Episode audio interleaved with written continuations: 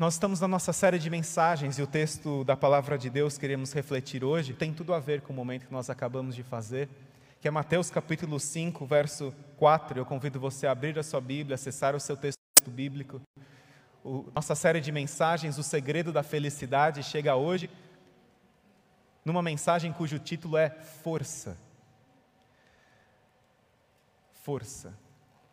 E Mateus capítulo 5, verso 4 Jesus afirma a sua segunda bem-aventurança, que faz parte do discurso mais importante da história da humanidade, que é o Sermão do Monte. Jesus olha para uma multidão de judeus oprimidos pelo Império Romano.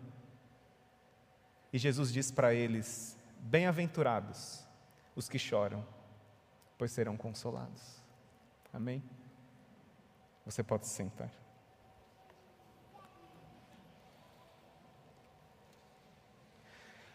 Homem não chora. Você já ouviu isso? Homem não chora. Você é homem ou um rato?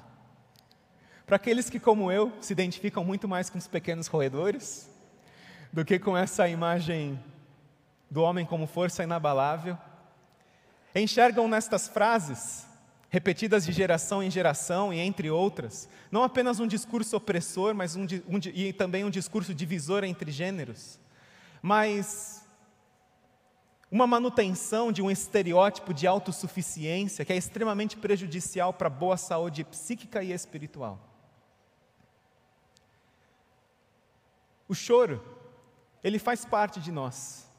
E eu fico bastante incomodado com pais que vêm, que, as, cujas crianças se esborracham no chão, e aí esses pais chegam para as crianças e dizem assim: não precisa chorar, não chore.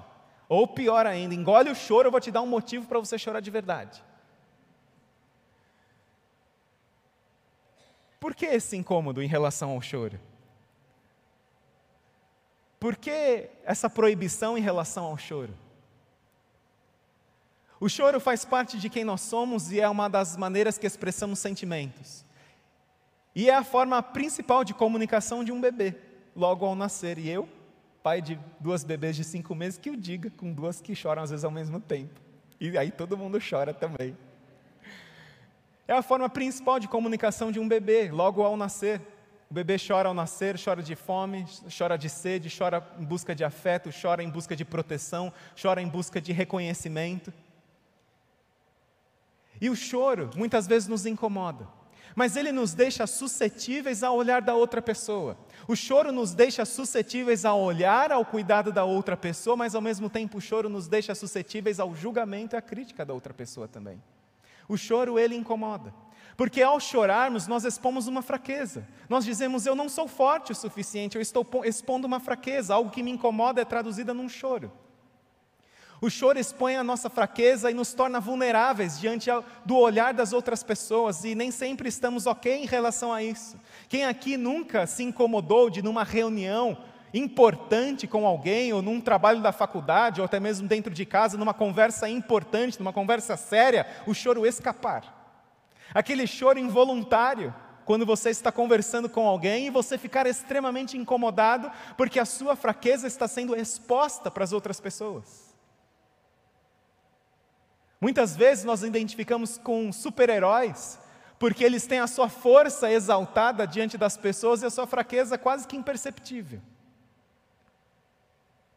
O choro faz parte da expressão dos nossos sentimentos. Não chorar é um problema, mas chorar demais o tempo todo também é um problema. O sábio no Eclesiastes, ele disse que há tempo de rir e tempo de chorar.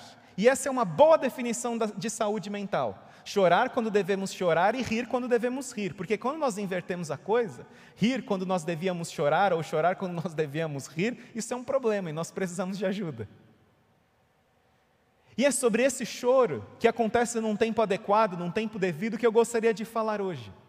Diante desta bem-aventurança de Jesus, porque Jesus ele olha para, uma, olha para uma multidão de milhares de judeus, no conhecido Sermão do Monte, milhares de judeus oprimidos pelo Império Romano, oprimidos economicamente, politicamente, socialmente.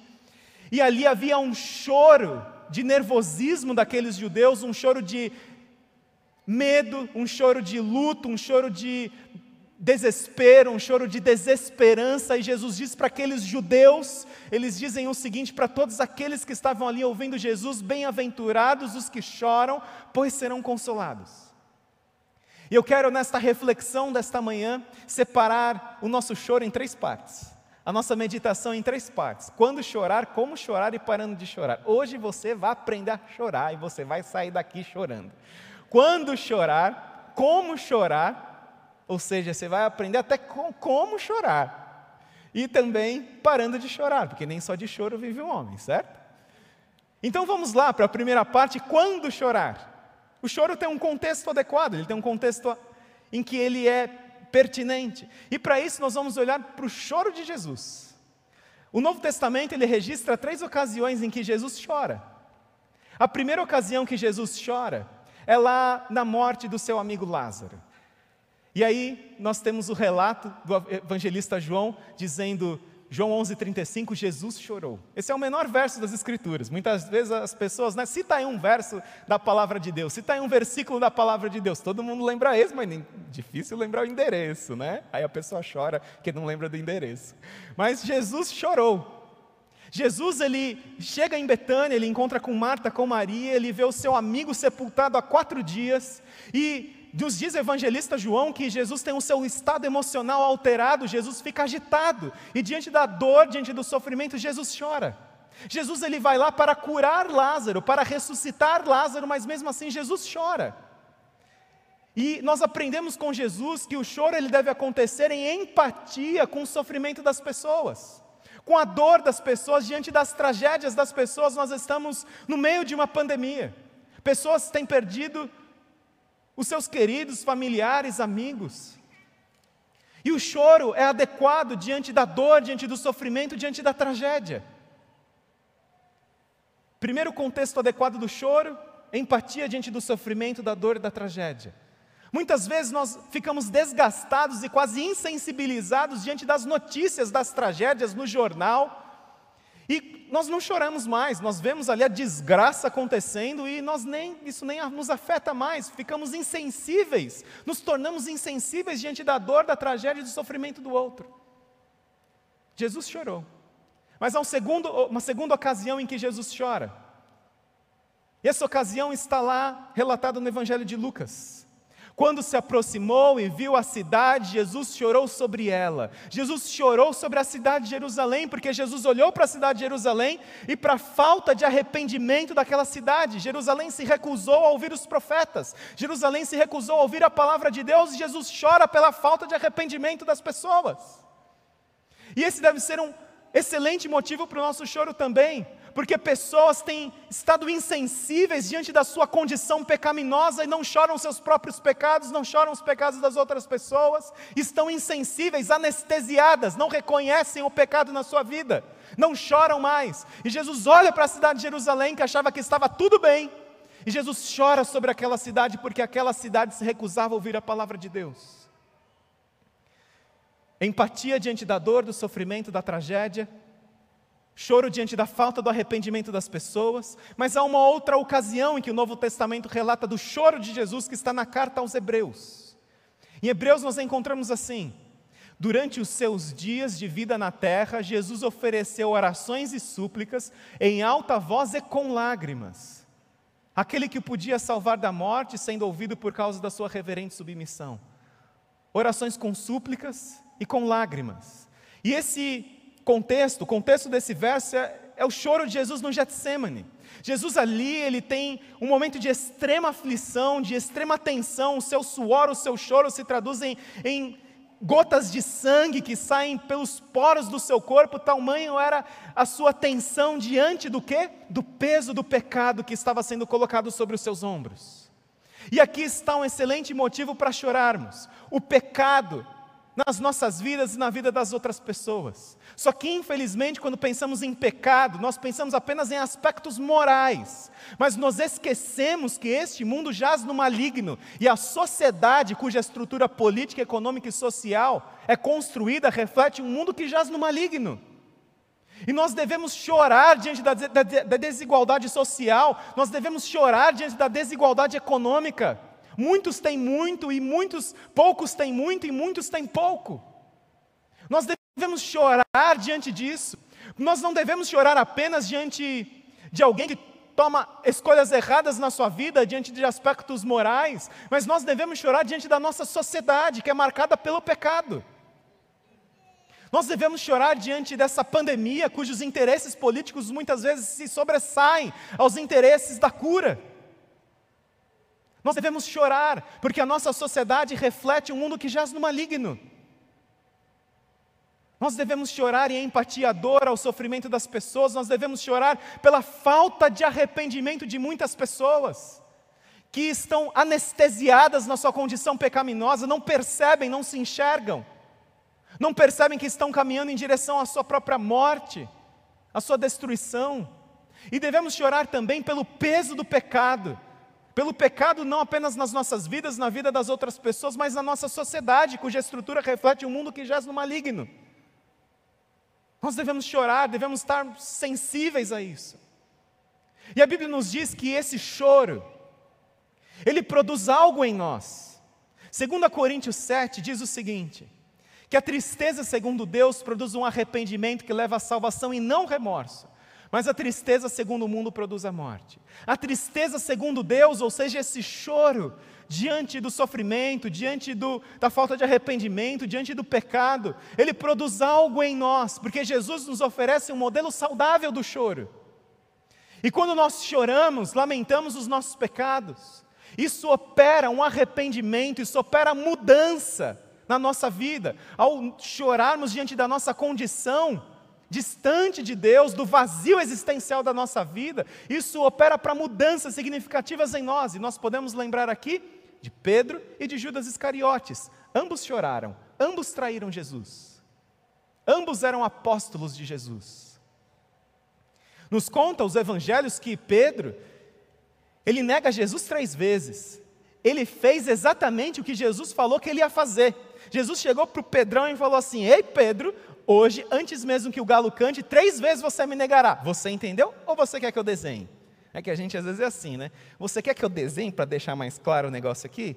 Pedro, você vai me negar três vezes, presta atenção, toma cuidado com a sua vida. E o que, que ele fala? Eu, de forma alguma.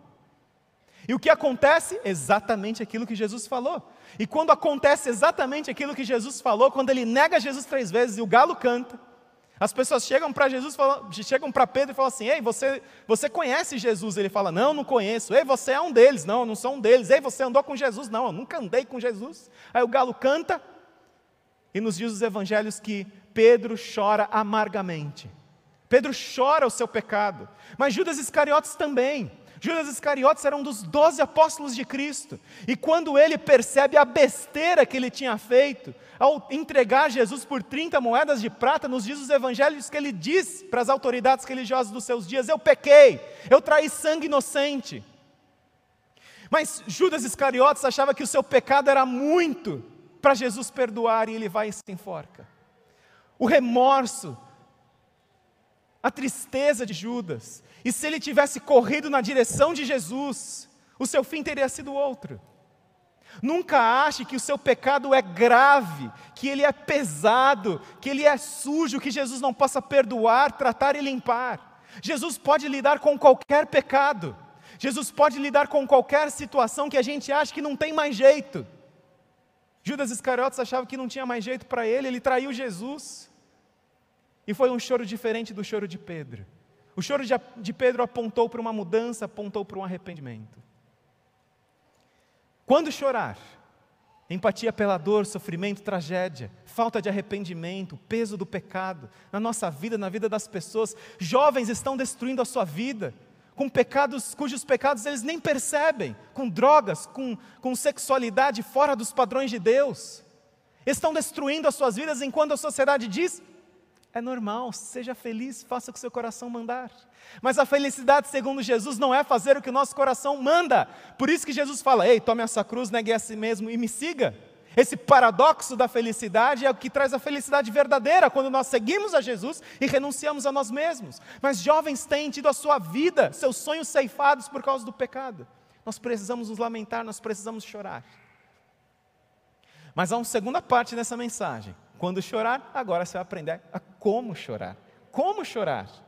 Como ter esse choro, esse choro que é ensinado por Jesus, é ensinado pela palavra de Deus, como ter esse choro, como não ficar insensível diante de uma sociedade que jaz no maligno e cujas estruturas refletem essa malignidade. Como não deixar de chorar? A primeira dica que eu dou para você é aproxime-se de Deus. Se você não quer perder a sensibilidade diante do pecado, Aproxime-se de Deus. Aproxime-se de Deus. E aí Tiago diz o seguinte, Tiago capítulo 4: Aproximem-se de Deus e ele se aproximará de vocês. Pecadores, limpem as mãos e vocês que têm a mente dividida, purifiquem o coração. Entristeçam-se, lamentem, chorem. Troquem o riso por lamento, alegria por tristeza, humilhem-se diante do Senhor e Ele os exaltará. Se entristeçam pelos pecados, chorem, Aproxime-se de Deus. É muito interessante, uma vez conversando com uma pessoa, um bancário, que manuseia dinheiro todos os dias, ele disse o seguinte: a melhor maneira de você reconhecer uma nota falsa não é apenas você estudar a nota falsa, mas você ter contato constante com uma nota verdadeira. Você ter constante contato com uma nota verdadeira, porque quando entrar uma nota falsa, você já vai, pelo contato com essa nota falsa, você já vai perceber que ela não é verdadeira, porque você aprendeu estando próximo daquilo que é verdadeiro. Se você quer reconhecer a presença do pecado na sua vida, esteja próximo daquele que é verdadeiro, daquele que é a verdade, que é Deus. Porque nos aproximarmos de Deus vai fazer com que o pecado, quando ocupar um menor espaço no nosso coração, na nossa alma, na nossa mente, quando ele começar a bater na porta dizendo, eu estou entrando, você já fecha a porta porque você percebe que aquilo desagrada a Deus. Você está em constante contato com aquele que é a verdade, Jesus Cristo. Nós não ficamos anestesiados. Nós precisamos nos aproximar de Deus. Mas há uma segunda dica para você: como chorar. Esse aproximar-se de Deus deve nos levar a um exame do nosso coração, é a segunda dica. Examine o seu coração. E aí, o Salmo 139 diz: Sonda-me, ó Deus, e conhece meu coração. Prova-me, conhece as minhas inquietações, vê se há em mim alguma conduta que te ofende, dirige-me pelo caminho eterno. Ei Deus, sonda, conhece meu coração, me mostra aquilo que está aqui, mas não deve estar, que está na minha mente, mas não deve estar, aquilo que atrapalha os teus planos na minha vida, me mostra. Aproxime-se de Deus, examine o seu coração.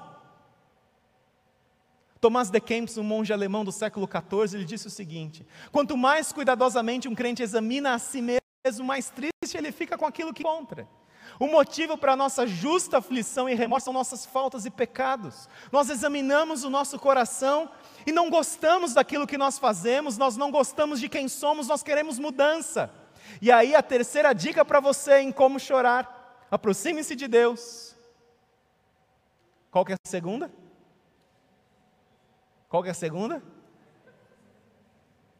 Fala mais alto. Examine seu coração. E a terceira é: clame a Deus por avivamento. Ou seja, clame a Deus.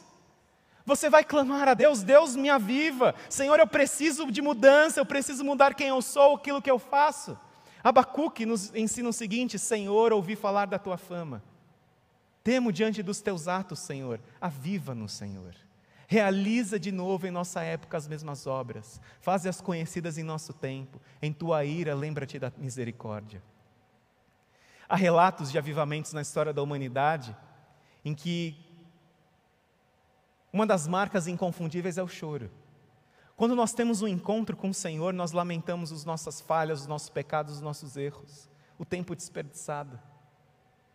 E nós nos lembramos de Pedro, quando ele pregou no dia do Pentecoste, 3 mil, 3 mil pessoas se converteram, houve choro. Lucas nos conta em Atos, quando ouviram isso, os seus corações ficaram aflitos e eles perguntaram a Pedro e aos outros apóstolos, irmãos, que faremos? Eles ficaram aflitos porque Jesus estava expondo a palavra de Deus, eles assim, tá bom, agora nos dá uma solução. Diz aí, tá bom, nós somos pecadores, nós erramos, mas agora nós precisamos da solução. E aí Pedro apresenta Jesus e três mil pessoas se convertem. Aproxime-se de Deus, examine seu coração e clame a Deus por um avivamento da sua vida. E não é por acaso que a Bíblia fala: A bem-aventurança daquele que chora é sua sensibilidade diante do pecado. E não é por acaso que a Bíblia fala que aquele que não chora o seu pecado, no sentido de se arrepender, vai para um lugar de choro e de ranger de dentes. Chore enquanto há tempo. Lamente-se pelo seu pecado enquanto há tempo. Há tempo de salvação, há tempo de arrependimento. Agora é hora de chorar. É hora de chorar diante daquilo que nós fazemos e não deveríamos ter feito. Diante dessa natureza pecaminosa que nos faz afirmar o que o apóstolo Paulo disse: o mal que eu não quero fazer, esse eu continuo fazendo. Miserável homem que eu sou. O bem que eu quero fazer, eu não faço. O mal que eu não quero fazer, eu sei que é mal, eu continuo fazendo. Miserável homem que eu sou. Se você não olha para essa parte da sua vida e não chora, tem algo errado. Se você não se lamenta, tem algo errado. Agora, quando chorar, como chorar? E agora, parando de chorar. Então vamos agora para o momento do consolo. Jesus disse: Bem-aventurados os que choram, pois serão consolados. A bem-aventurança não está na condição, mas na promessa. Bem-aventurados os pobres em espírito, pois deles é o reino dos céus. A bem-aventurança não é ser um pobre em espírito, mas a bem-aventurança é o reino dos céus. O bem-aventurado não é apenas porque chora, porque todo mundo chora, o choro é livre. Todo mundo chora. A bem-aventurança não é chorar, a bem-aventurança é ser consolado. Bem-aventurados os que choram, pois serão consolados. E a força, qual é a força aqui? É chorar? Não, a força não é chorar. A força aqui daquele que chora é ser consolado. Mas a força daquele que chora não é apenas ser consolado por um amigo, por um cônjuge. A força daquele que chora é ser consolado por quem? Pelo Consolador. O próprio Deus nos consola. O próprio Deus trata as nossas lágrimas. A força daquele que chora está em ser consolado pelo Consolador, e quem é o Consolador é o Espírito Santo. O Espírito Santo te consola, o Espírito Santo consola você, o Espírito Santo te aconselha e te conforta. Jesus prometeu isso, Jesus se referiu ao Espírito Santo como consolador. No Evangelho de João encontramos essa afirmação. Eu pedirei ao Pai e ele lhe dará outro consolador, porque ele era um, o Pai também é outro, então outro consolador darei outro consolador, a fim de que esteja com vocês para sempre. Mas o consolador, Espírito Santo, que o Pai enviará em meu nome, esse ensinará vocês todas as coisas e fará com que vocês se lembrem de tudo o que eu lhes disse. Como é que os, evangé os evangelhos, como é que o pessoal lembrou de tudo que Jesus fez para eles escreverem? Espírito Santo lembrou. Lembrou de tudo aquilo que Jesus disse. E a força daquele que chora está em ser consolado como estão tentando fazer ali consolar. Mas a força aqui daquele que chora está em ser consolado pelo Consolador. O Espírito Santo nos consola. E o Espírito Santo é referido na Bíblia, Jesus usa a palavra parácletos para o Espírito Santo, para consolador. E parácletos significa literalmente no grego aquele que está ao lado, aquele que caminha junto com a gente. Parácletos era o assistente jurídico que ficava no tribunal representando o acusado e defendendo ele. Parácletos é o Espírito Santo que está ao nosso lado, está em nós e nos consola. Você tem chorado, um choro até que as pessoas não sabem. Na sua noite de sono, no seu travesseiro, as suas lágrimas rolam. Seja consolado pelo Consolador. Você tem chorado conflitos da sua alma, você tem chorado traumas e feridas. Seja consolado pelo Consolador. Você não tem chorado mais. Você tem olhado para a sua vida, percebido até pecados e isso não te incomoda. É preciso começar a chorar. Eu convido você nesse momento a fechar seus olhos e a orarmos. Eu convido nesse momento a você que tem chorado, por diversas razões, a você se deixar ser consolado pelo Espírito Santo de Deus, a você se deixar ser consolado pelo Consolador, aquele que nos concede a força, aquele que nos concede a alegria, aquele que renova a nossa esperança, aquele que nos dá uma nova vida Seja consolado pelo Espírito Santo, seja consolado pelo Consolador. Você parou de chorar, você não tem chorado mais, você não está mais sensível diante do pecado, Você perdeu a sensibilidade diante de uma sociedade que jaz no maligno e é completamente maligna. Você não tem chorado mais diante do sofrimento das pessoas, diante da falta de arrependimento das pessoas, diante do peso do pecado sobre a humanidade. Peça para Deus o seguinte: Senhor, nunca me deixe achar normal o que a Sua palavra chama de pecado.